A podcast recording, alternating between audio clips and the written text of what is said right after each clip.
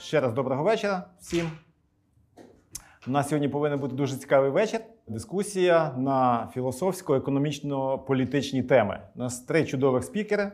Ми пропонуємо перше слово. Будь ласка, пан Андрію, 5, максимум 7 хвилин. Як ви оцінюєте події 21-го року, який минає? Дякую. Тогда я скажу несколько тезисов для дискуссии, надеюсь, сегодняшней. Я буду идти от общего к частному. А, Первое. Для меня 20, 21 год а, стал более понятным в плане будущей системы геополитической, будущего миропорядка. Мы много говорили о том, что миропорядок постепенно сменяется, он дрейфует в непонятную сторону. Для меня стало чуть более понятным, что это будет. И здесь ключевые два, два понятия.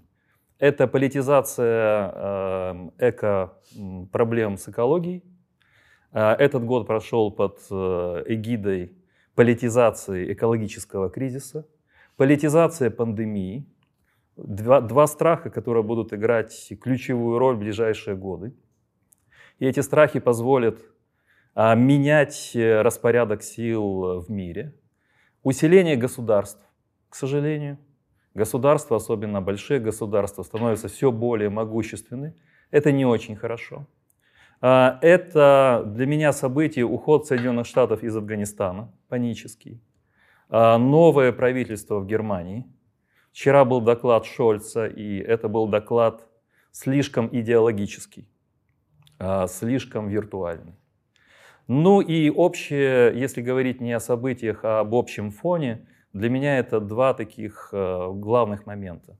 Первый из них – потрясающая готовность отдавать свободы, потрясающая готовность подчиняться, которую демонстрируют даже открытые страны. Это первое. И второе – телефонная политика, которую мы переживаем последние месяцы. Она все больше стала виртуальной, а еще и телефонной. А, нагнетание паники. Политики говорят по телефону непонятно о чем. А представители этих политиков СМИ нагнетают атмосферу. То есть общая ситуация изменений по- порядка, обозначены главные фокусы конфликтов. Ну и э, детали мы уже сможем с вами обсудить, если будут вопросы. Ну, дякую дуже оперативно, стисло. По алфавіту Володимир. Ну, если говорить именно с точки зрения экономики, то э, то, что происходило в Украине, это производное того, что происходило в мире, потому что наша экономика очень сильно зависит от соотношения цен, и цены зависят от, от, э, на самом деле, монетарной ситуации, которая э, вот как раз и была одним из самых интересных феноменов уходящего года. Тут я сделаю небольшое отступление.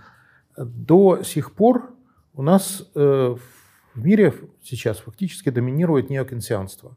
То есть не просто даже, э, вот как Кейнс говорил, на фазе спада э, разгонять денежную массу для того, чтобы вывести из коллапса экономику, для того, чтобы не было эффекта домино, а делать это постоянно и постоянно использовать для ускорения экономики. На самом деле это плохой ускоритель, потому что даже Кейнс понимал, что нужно эту массу потом сворачивать. Но дело в том, что, вот опять же перекликаясь с э, тем, что говорил Андрей про левые идеи, это тоже левая идея, потому что э, кризис на самом деле это то, что уничтожает в экономике неэффективные э, инвестиции, неэффективные предприятия. Да, он, конечно, заходит дальше, чем нужно, как правило, и уничтожает не только неэффективные. Но э, вот сп- способ, который предложил Кейнс, это смягчить кризис для того, чтобы э, не уничтожались эти неэффективные.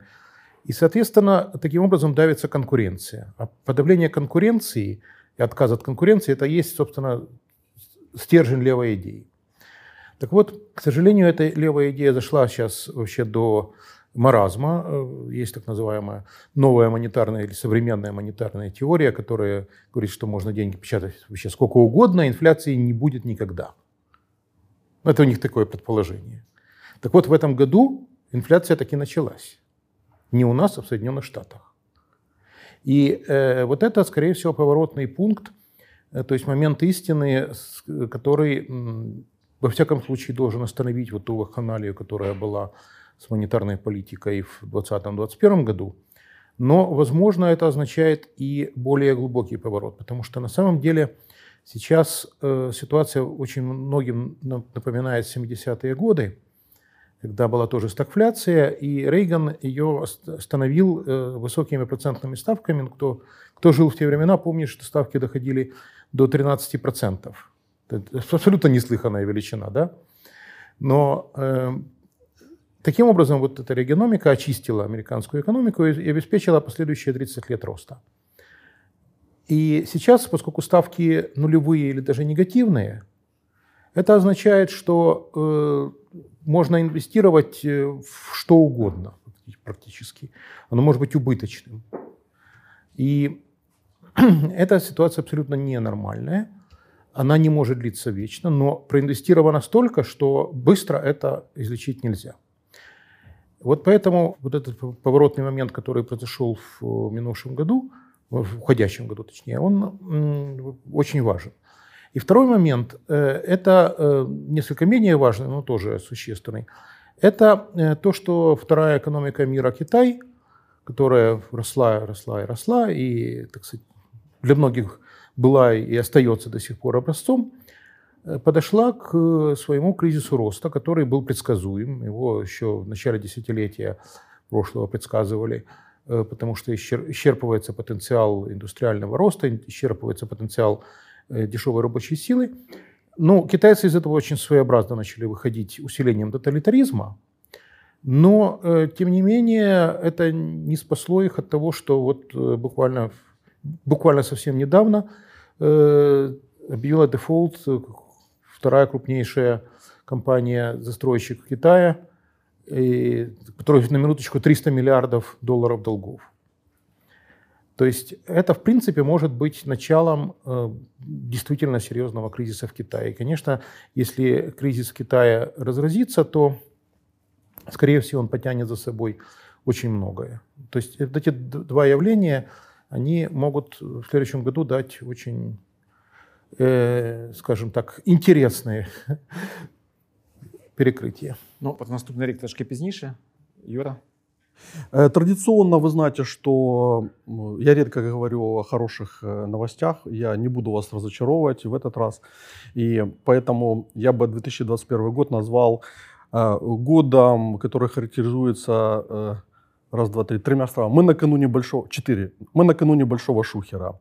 И все ключевые тенденции в э, мировой политике, мировой экономике, общественно-философском как бы, в смысле, то, тоже, тоже говорят об этом. Э, Быстренько по э, ключевым глобальным те- тенденциям. Первое. Мировая экономика, она обосабливается, она замыкается, ну, она делится на островки. Ну, в общем-то, то, как это происходило после 1929 года, когда началась Великая депрессия. То есть мы видим, как большие экономические блоки закрываются, усиливается протекционизм, э, значит, э, возникли ряд таких линий напряженности в логистике, мы это видим, мы видим финансовую как бы турбулентность.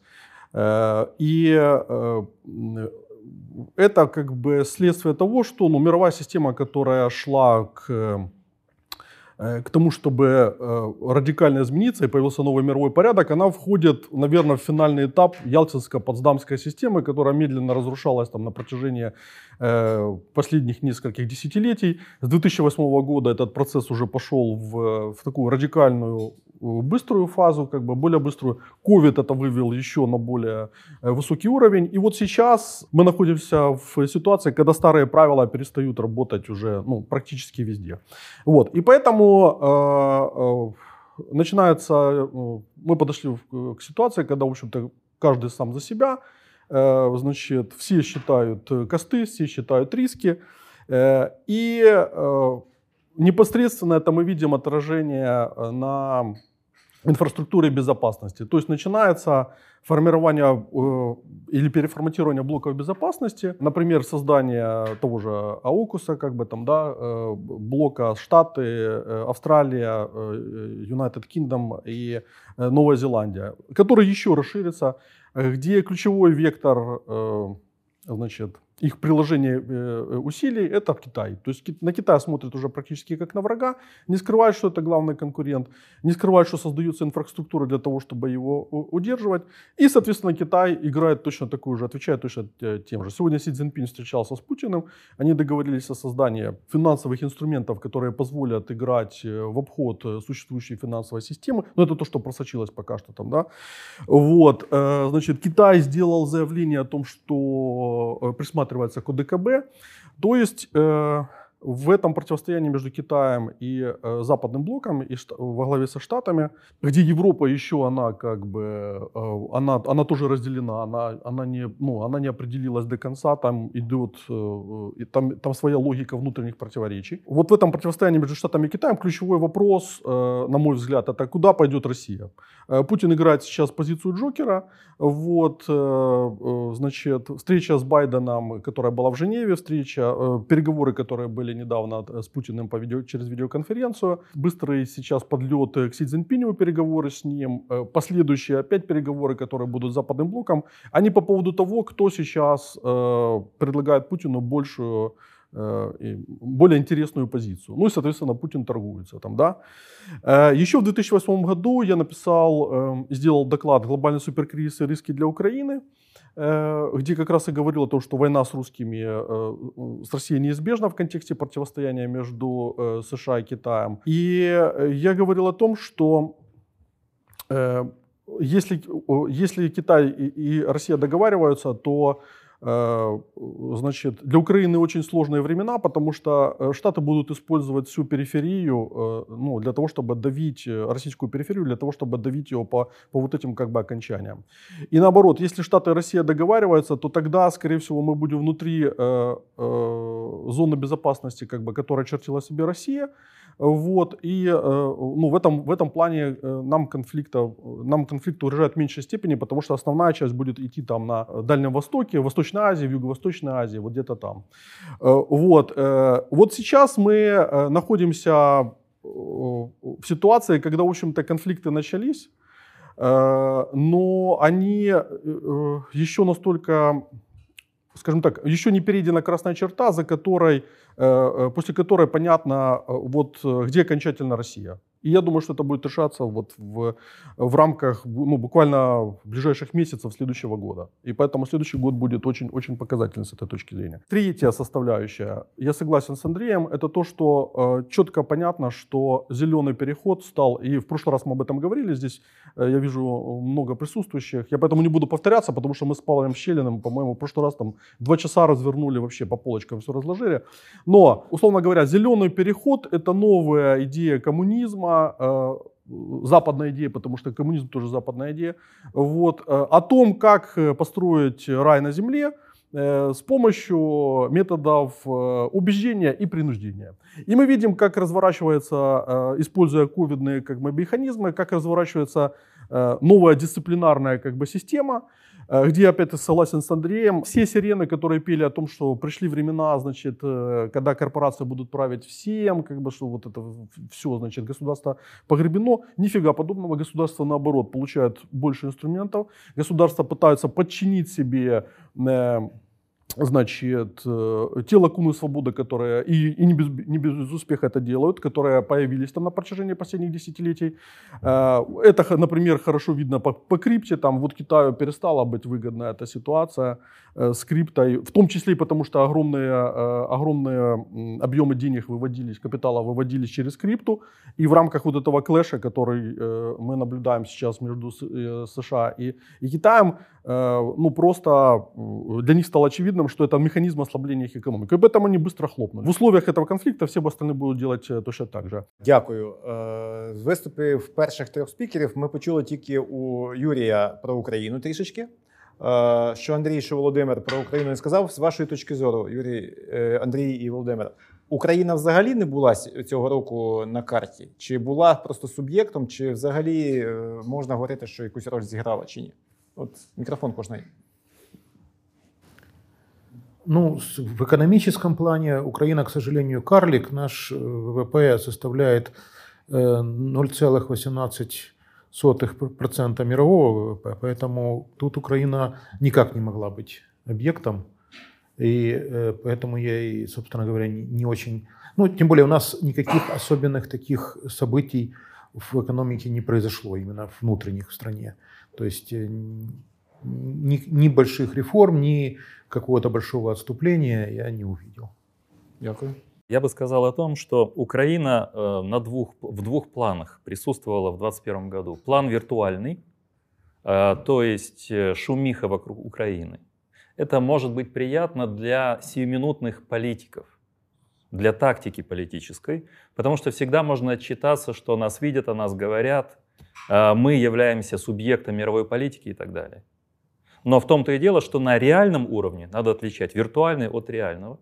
Э, В реальном уровне это сползание к вот этой пассивной роли, я бы сказал, роли, роли жертвенного агнца, а, по, вокруг которого идут дискуссии. И для меня, вот то, что сказал Юрий, для меня вопрос по поводу Тайваня и Украины в другом. А, Нас поставили в эту ситуацию.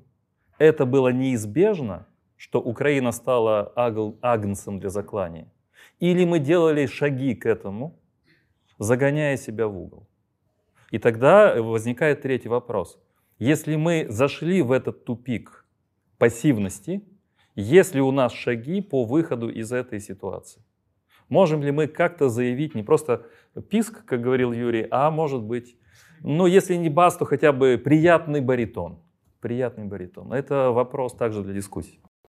Дякую. Е, Якось сумно, да, оптимізму не почули. Я Ні, ні, ні. Е, да, ти сказав, що буде великий шухер, це дуже оптимістично. Отже, 21 рік ми почули, що якийсь сумний трішечки.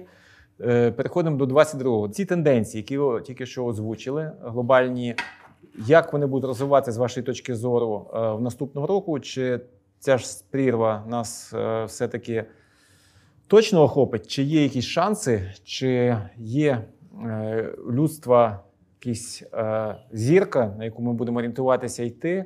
Чи все так безпросвітно, темно і ми в кін- на кінці іс- історії? Андрій. Да, я попытаюсь э, сказать, потому что о будущем всегда говорить чуть-чуть сложнее. Э, Во-первых, все будет зависеть от нескольких, э, нескольких э, шагов. Вот Юрий говорил о том, что Россия определяется, с кем она. Это будет зависеть, например, от политики Германии. Это раз. Сейчас мы уже увидели, что и Анна-Лена Бербак, и ряд э, немецких политиков играет э, с огнем. И будет все решаться, насколько Европа, Европейский Союз смогут выстроить отношения с Россией. Я сейчас говорю холодно, как не из Украины говорящий, а наблюдающий со стороны. Второй момент. Э, Стартовали выборы французского президента. Здесь тоже много неясного. Появляются новые звезды консервативного мышления. Я бы сказал о консервативном ренессансе в Европе. Это Польша, немножко неудавшийся австрийский шаг, а, это Франция.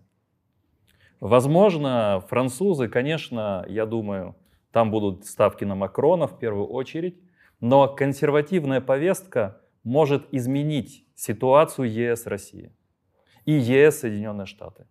Пока с по- победой социал-демократов, победой светофора, мы видим больше атлантическое, как бы, атлантическую карту Германии.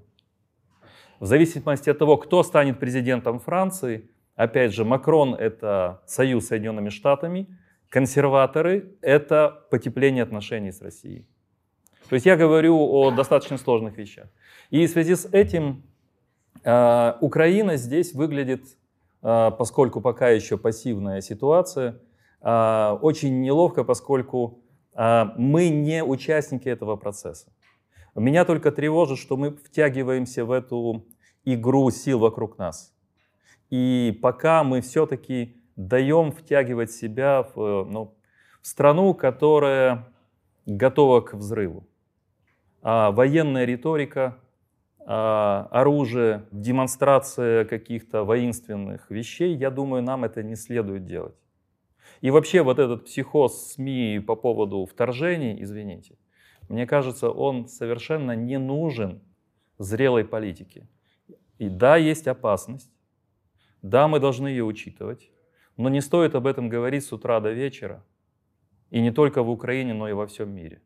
Потому что этот психоз, он опять же толкает нас на роль пограничной силы, готовой к столкновению, которые будут играть э, и дипломатически, и военно а, сильные игроки. Я, я бы погасил вот этот режим. Но и опять же, то, что говорил Юрий, все будет зависеть от того, как э, будет скатываться э, власть Зеленского или постепенно, или резко. И, опять же, те расстановки сил политиков, которые сейчас возникают. Я бы сейчас хотел бы, чтобы в Украине было меньше вот такой уличной, активной, давящей политики. Я бы хотел, чтобы был какой-то консенсус спокойствия. Я бы не хотел, чтобы нынешние власти подталкивали к падению. А это могут делать. И вот это был бы очень плохой вариант. Я думаю, что хороший вариант, если говорить об оптимизме 22, это все-таки взаимно, взаимное выстраивание более спокойных отношений оппозиция-власть, а третья сила, которая хочет прийти, войти как бы в украинскую политику. К сожалению, я понимаю, что шансов мало. У нас очень такая воинственная политика, скажем, агрессивная, не публичная. Это, возможно, будет усиливаться в 2022 году. Я бы хотел, чтобы мы изменили вот эту нашу традицию. Мне бы очень не хотелось. Дякую.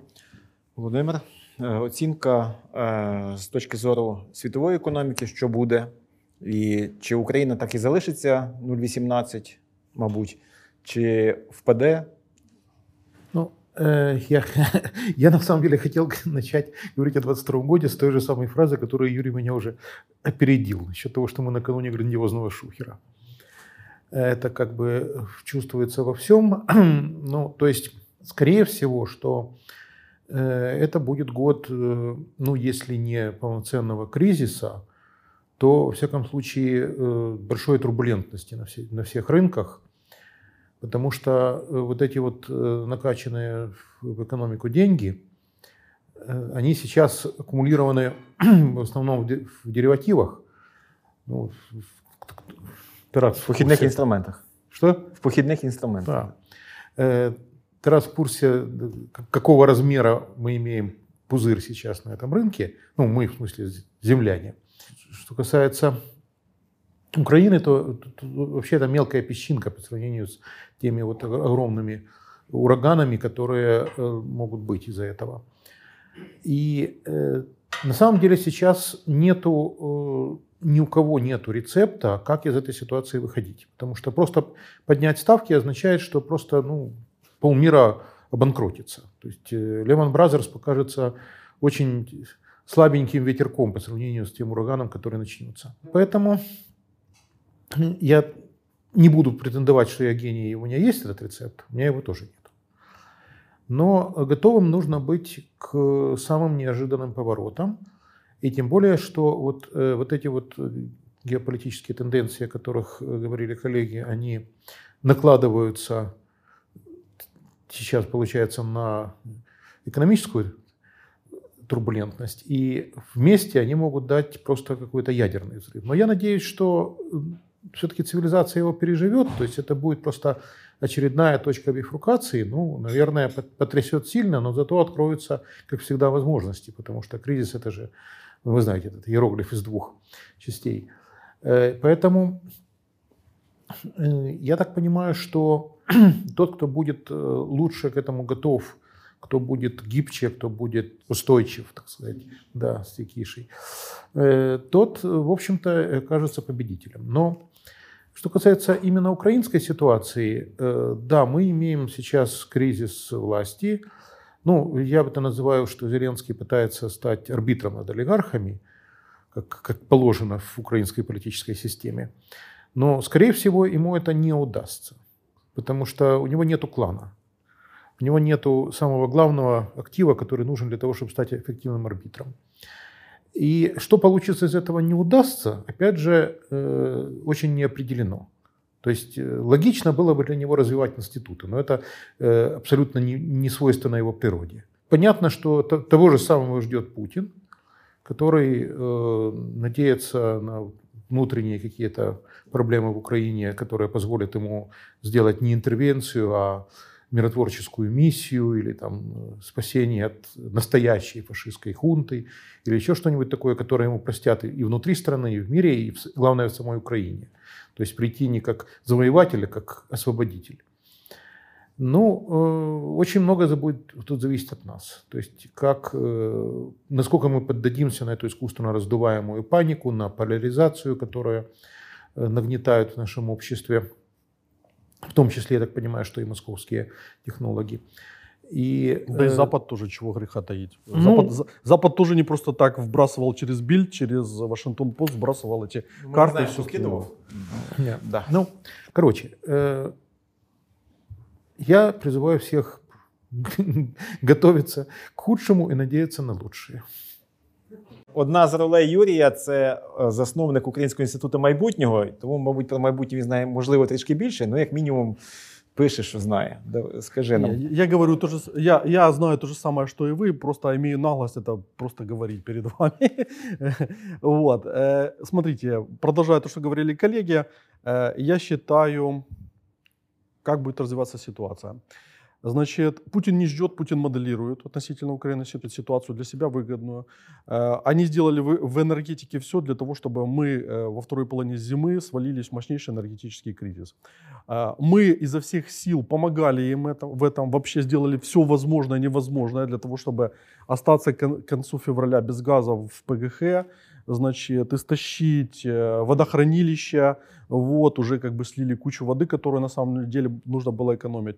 Короче говоря, дисбалансы в энергетике определяют, что будет в, экономике, дисбалансы в экономике определяют, что будет с политической системой в Украине, и с президентом, и со всеми с нами. Э, В этой логике ситуация выглядит не плохой, а очень плохой. Это как самолет, э, знаете, накануне срыва в плоский штопор. Потому что э, еще есть управляемость, но скорость уже замедляется, и вот, вот, вот, вот этот срыв начнется, и это мы увидим по мере, вот как морозы начнутся, будут вот, э, э, если морозов не будет это зимой, э, то, ну, можно сказать, что есть вот какая-то высшая сила, которая помогает Зеленскому э, э, как-то пропетлять между капелек. Правда, это отнюдь не, не, не снимет вопрос, что будет следующей зимой. Почему? Потому что следующей зимой будет ситуация при таких тенденциях, которые есть в, э, в, в мировой экономике, еще более сложная, потому что э, цена на, э, на энергоресурсы будет волатильная, она будет пры- прыгать вверх-вниз, она не опустится до уровня, там, как у нас ожидают, э, там, в 100 долларов там, или 200-250 долларов, чтобы скупить в ПГХ газ. И э, ну, по модели традиционно, как это они всегда делали, э, весной, э, э, летом скупаем дешевый газ, э, значит, осенью, э, зимой тратим. Так вот, э, этого не будет по целому ряду причин. Э, Прежде всего, э, потому что зеленый переход подразумевает высокие цены на энергоресурсы, и э, было сделано много системных усилий. Например, нефтяные компании отказались от вкладывать в добычу нефти и газа, ну, в нефти в большей степени, ресурсы. И как следствие, когда вот сейчас возник этот дефицит, то ну, невозможно резко увеличить добычу. Там BP, там ExxonMobil, вот эти все гиганты, они об этом говорят открыто. Более того, на протяжении последних лет они все бодро рапортовали, как, как хорошо, что мы, значит, вкладываем в альтернативные э, источники энергии. То есть этот фактор, он, он э, по-новому, э, он создает новую ситуацию относительно той модели, в которой мы жили, жила наша энергетика, жила наша экономика. Вот, поэтому, если зима будет стандартная, ну то есть там пару, па- пару недель будет сильными морозами, то э, люди, которые работают в энергетике, они все говорят о том, что ну, во всяком случае, с которыми я общался на протяжении последних полутора месяцев, они все говорят о том, что э, мы, э, не вводя чрезвычайное положение, которое должны были ввести полтора месяца назад, может даже раньше, вот, э, мы э, сваливаемся как бы в веерные отключения и, и даже там стоим перед угрозой блэкаутов, если мы не признаем, опять-таки, что у нас кризис. Я хочу подключить, сейчас, я думаю, мы будем полемизировать, я хочу подключить вас, э, дорогие наши участники, слушатели, контурным картам аналитики. Вот буквально вы можете себе набросать такую схему и по ней идти в 2022 году. А, то есть вот такая сложная конфигурация. Итак, Соединенные Штаты ЕС, Соединенные Штаты Китай, ЕС Россия, Соединенные Штаты Россия, плюс вся эта структура Ближний Восток, плюс поднимающаяся Индия. И вы каждый месяц, начертив эти соотношения, можете мониторить журналы солидные и исследования, и смотреть серьезные новости, и смотреть, как меняется конфигурация. Что э, вбрасывается от американских интересов, как Россия свои интересы отстаивает в этих всех треугольниках.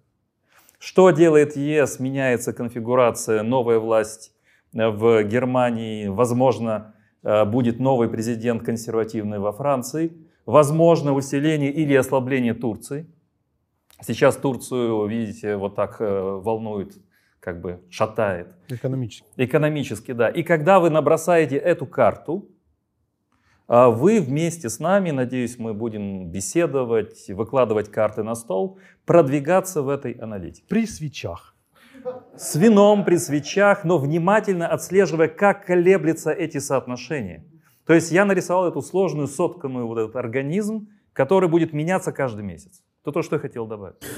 Да, і от я теж хотів задати останнє запитання з мого боку перед дискусією. Е, Те питання, яке найбільше, мабуть, хвилює місяць останній українців: чи нападе таки Путін?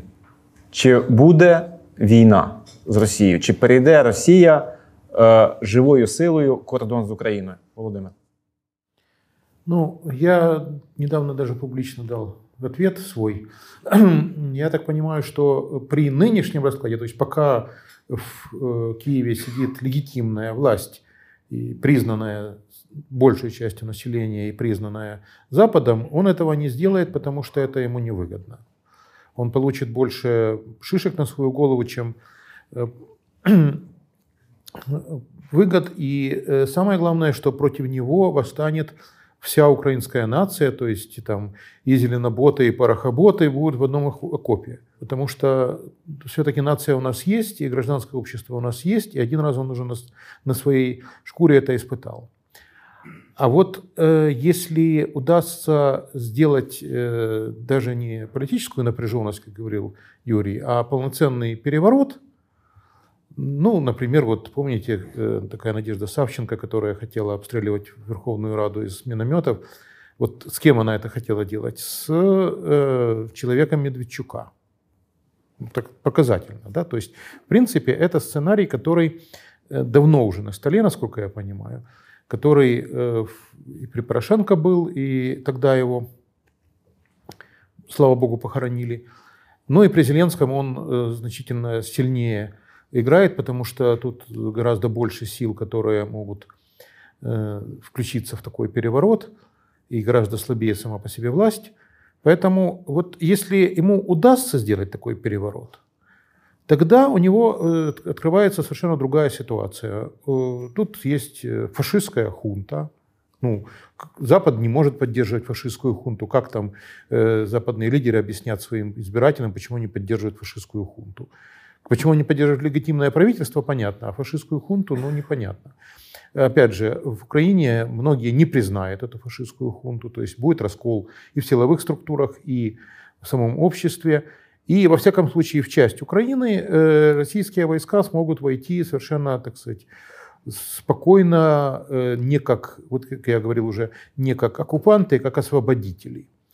Я напомню, что Сталин в свое время такую модель построил для завоевания Европой. Ну, удалась она только наполовину, но в Восточную Европу он вошел как освободитель. И его там, в общем-то, не встречали э, коктейлями Молотова, а встречали цветами.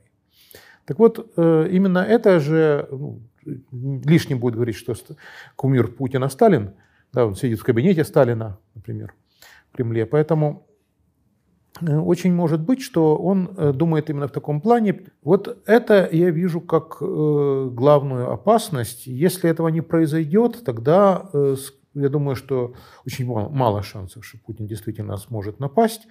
И, э, в общем-то, даже в этом вот противостоянии, о котором говорил Юрий, э, между э, цивилизованным миром и очередной поднимающейся тоталитарной диктатурой, Украина может оказаться на, на стороне цивилизованного мира, а Россия может оказаться на стороне тоталитарной дик- диктатуры, там, где ее, в общем-то, природное место.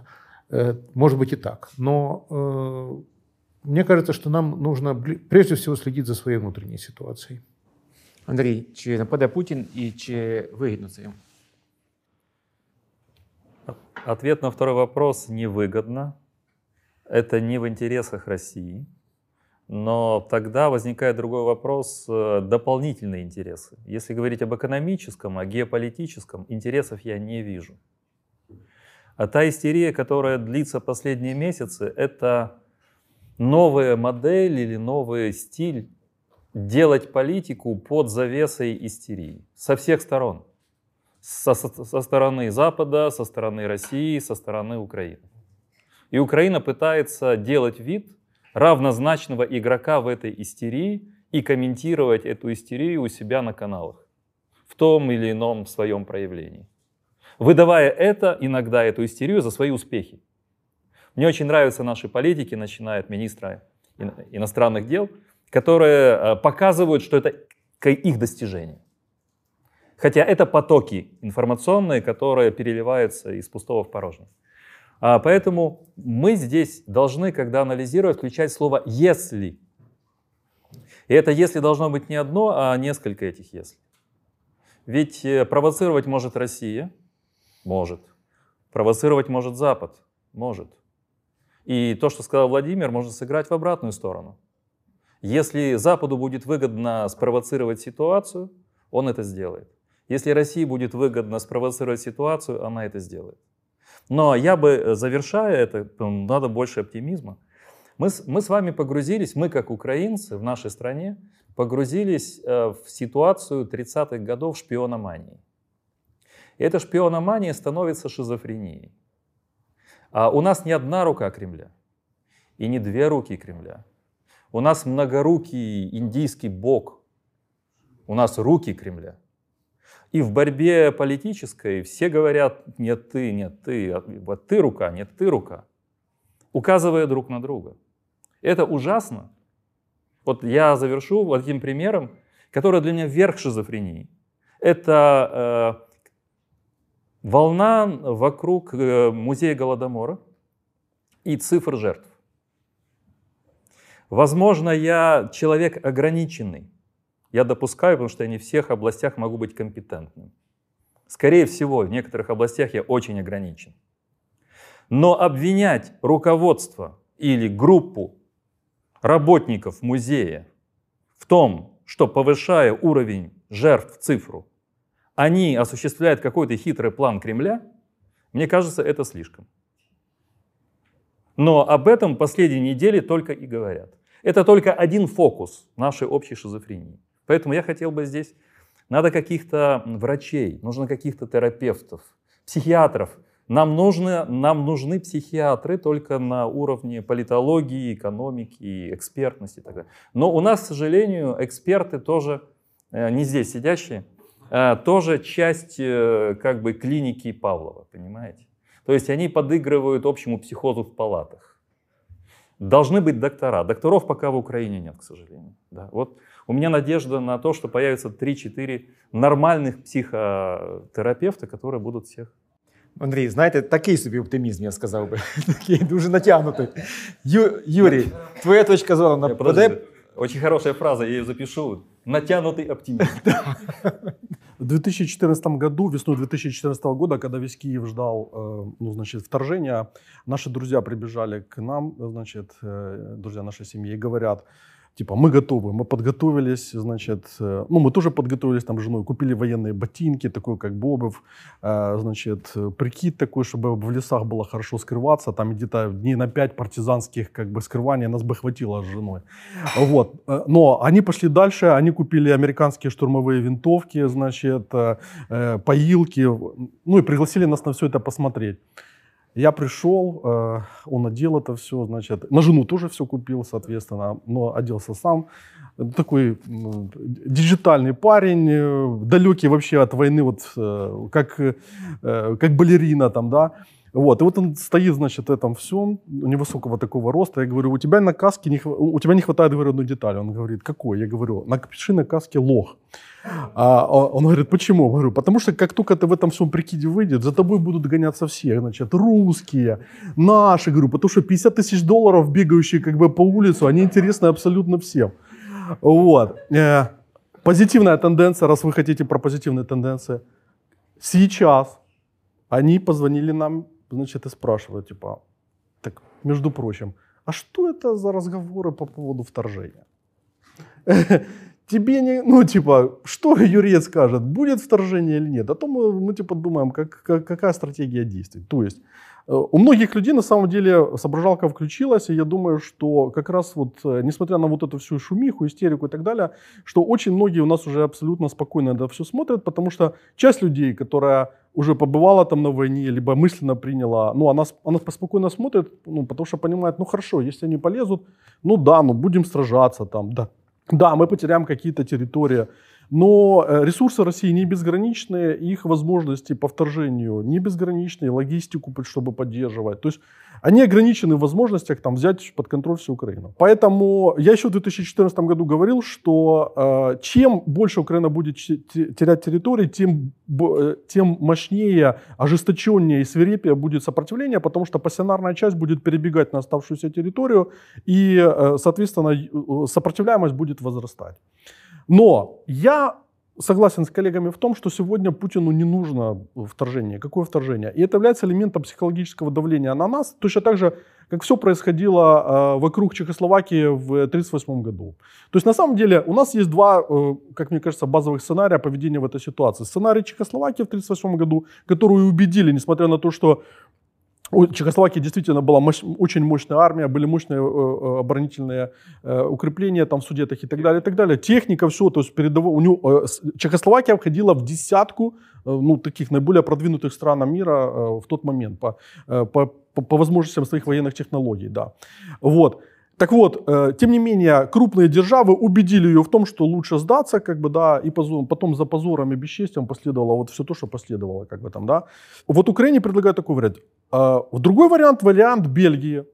Э, августовская, августовский, прекрасный августовский день, ч- 3 августа 1914 года, э, когда немцы э, поставили Бельгии ультиматум, потому что они не хотели с ней воевать, они хотели использовать ее территорию, чтобы зайти э, во Францию по плану Шлиффена и значит, наказать французов в очередной раз, значит, я кажу на склад, так жорстоко покарати, как бы, да. Немцы, не, не восп- никто не воспринимал всерьез Бельгию. То есть, как бы, и союзники думали, что какое-то, ну, вот, вот что-то оно такое непонятное, в 1830 году создали, как бы там, армия 6 дивизий, значит, э, крепости там какие-то, несколько крепостей есть в районе там Льежа, На- Намюра, как бы, да, вот, э, э, поэтому неважно, то есть в расчетах мы воспринимали постольку поскольку. Но у Бельгии была одно принципиальная, одна принципиальная вещь, которая ее защищала. У нее был союзный договор с Великобританией, которая обязалась под- э, поддерживать нейтралитет Бельгии в случае, если она оказывалась в состоянии войны либо с Францией, либо с э, Германией, либо с какой-то другой страной.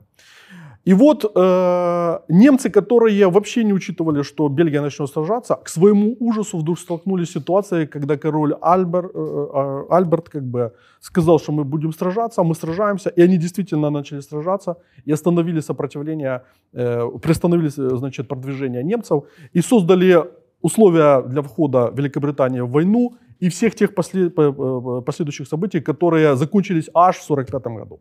К чему это все говорю? Бельгия таким поведением, она, э, э, конечно же, сначала она подверглась оккупации там, и, э, в общем-то, чер- че- прошла через э, э, всяческие страдания, но в конечном итоге она оказалась э, в, вот, в позиции э, государства, вкрапленного в западную систему, и э, э, сегодня ни у кого нет сомнений, что, э, что это развитое государство, что у него есть статус и что оно заслужило то место, в котором оно сегодня находится. Так вот, Все э, государства, которые, все народы, которые чего-то там значат в истории, они заслужили это место тем, что ну, они боролись, они э, врагу смотрели в глаза, и, и даже когда проигрывали, они потом все равно воскресали, потому что э, история это такая переменчивая как бы тетка. Вот э, поэтому мы должны, мне кажется, в этой ситуации тоже вот просто принять данность, принять те условия, которые сегодня формируются. Там для нас есть возможности, там не только как бы вот эти все угрозы, там есть возможности, потому что все, вот э, Вторая Украинская Республика в том формате, вот как она сформировалась в 91 году, она подходит к своему логическому завершению. И Зеленский это вот такая как бы яркий финал с увлекательнейшими как бы там приключениями. Дальше, дальше возникает просто вопрос э, э, управляемого перехода э, с Зеленским, с помощью Зеленского, без Зеленского, но управляемого, потому что самое главное сохранить управляемость.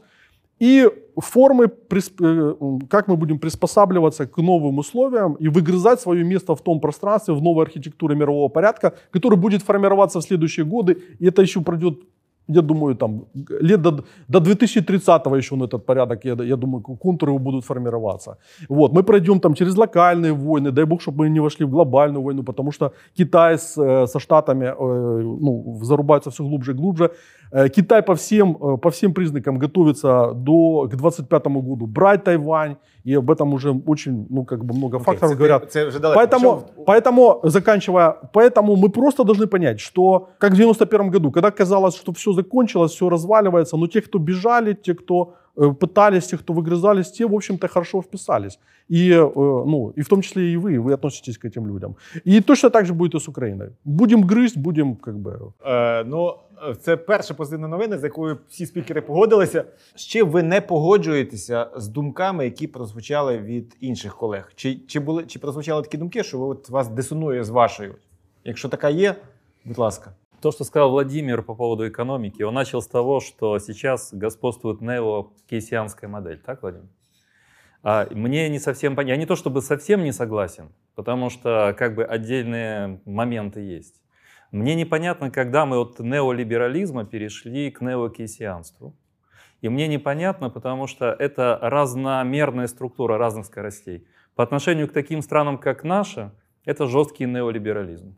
По отношению в ситуации внутренней западной, это неокейсианство. Поэтому здесь, мне кажется, надо больше структурировать. Володимир, коротка відповідь. Ну, на самом деле, вот как раз н- с приставкой «нео» они э, сблизились настолько, что э, в многих случаях смешиваются. Э, Ну, э, скажем так, э, с одной стороны, да, существует Вашингтонский консенсус, существуют страны, которые э, не э, занимаются вот э, так- такой политикой. Э, Это страны, которые не могут себе позволить, э, потому что к их валютам нет доверия. Если завтра начнут печатать гривню так, как печатают доллары, то все тут же побежат ме- менять ее на доллары, правильно? А с долларом происходит обратная ситуация, когда в мире начинается какой-то катаклизм, причем катаклизм начинается именно под э, влиянием какой-то непродуманной политики в Соединенных Штатах, ну вот как в 2007 году, то бегут пок- покупать доллары. И даже при том, что эти э, американские облигации имеют отрицательную доходность, их все равно покупают. Потому что надеются, что хотя бы они не обесценятся так, как могут обесцениться в какой-то момент украинские, когда фактически, э, например, в 2015 году у нас был такой ну, мягкий дефолт. Поэтому э, тут э, действительно есть два клуба, но э, вопрос в том, что это доверие не безгранично. Деньги – это доверие. Доверие – это не безгранично. И вот э, как раз э, 6% инфляция – это как раз способ э, подорвать это доверие. Поэтому они этого боятся как огня. Но что делать, они сейчас не знают. И перейти к э, политике э, жестких фискально-монетарных ограничений они не могут. Э, Ну, я уже сказал, почему. Поэтому э, вот, да, такой, такой есть. Я нагадаю, Така розтяжка є, да. Нагадаю, що сьогодні ввечері дуже важлива подія. В е, ФРС сьогодні е, засідання, і сьогодні була оголошена нова е, ставка Федерального резерву. Від цього дуже сильно залежить взагалі події у світі. Якщо е, QE закінчився і переходять справді швидко досить до жорсткої монетарної політики, мало точно нікому не покажеться. Ти, ти ще не погодився з спікером, чи ти все окей? А, Ну, у меня было единственное возражение, что по поводу того, что это истерия, там вот она, ну, э, эта истерия, она управляемая. То есть она не просто потому, что, вы знаете, э, кого-то затрясло на улице, потому что вот на него приступ какого-то, э, какой-то паники пришел. Нет, это, это все инструменты вот, управления, и вот, ну, это и даже это не возражение. А так, смотрите, Перед Первой мировой войной, э, помните, была там теория, этот э, британский ученый написал, обосновал блестяще, почему невозможна война. Найджел, как там, я не помню, забыл. Э, Вот почему, почему, почему невозможна война, как бы, да. А с другой стороны, там где-нибудь в Германии тоже была масса научных работ, почему Германия, значит, должна Да, воевать. милитарные такие. Да, и как она должна разгромить всех, навязать свою волю миру, значит, вот. А потом эти все люди оказались где-нибудь там в битве под Верденом э, и э, сидя там где-то в окопчике глубоко, думали, что какая фигня эти все теории, вот, оно все обнулилось, вот буквально за год-два. Вот, вот, мы, вот мы сегодня находимся точно такой ситуации. Обнуляется, будут, обнуляется на наших глазах очень много э, э, как в экономике, так в теории, в этих всех идеологических учениях там, и так далее, и так далее. Вот, поэтому, мне кажется, вот здесь нужно как раз вот включать здравый смысл, включать здравый смысл и не бояться экспериментировать и отбрасывать вот старые модели, как бы беспощадно отбрасывать для того, чтобы выжить. Включати здоровий глузд варто завжди. Цьому давайте подякуємо нашим спікерам.